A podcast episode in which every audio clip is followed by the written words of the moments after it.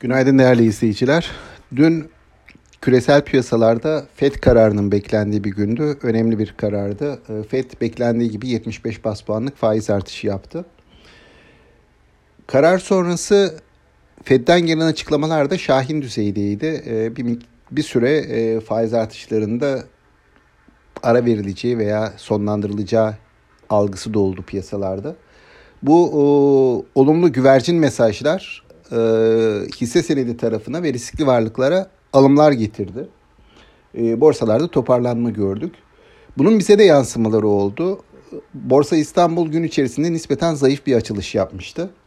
Ama sonrasında yurt dışından gelen haberler, Fed'den gelen haberler e, Borsa İstanbul'da yukarı yönlü hareketlendirdi. E, daha doğrusu buradaki beklentiler Borsa İstanbul'u yukarı yönlü hareketlendirdi. E, günü hafif de olsa artıda kapatmayı başardı BIST 100 endeksi. Buna karşılık önceki gün e, çok sert satış gördüğümüz banka hisselerinde bir toparlanma vardı. Ama dediğim gibi bu toparlanma kapanışa yakın süreçte ortaya çıktı. Yine aynı şekilde perakende ticaret sektör hisseleri de dün endeksi yukarı yönlü taşıyan sektörler arasındaydı.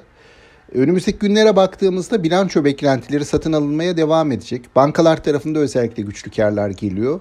Ee, bunun şimdiye kadarki e, fiyatlamalara yansıması sınırlı kaldı düşüncesindeyim.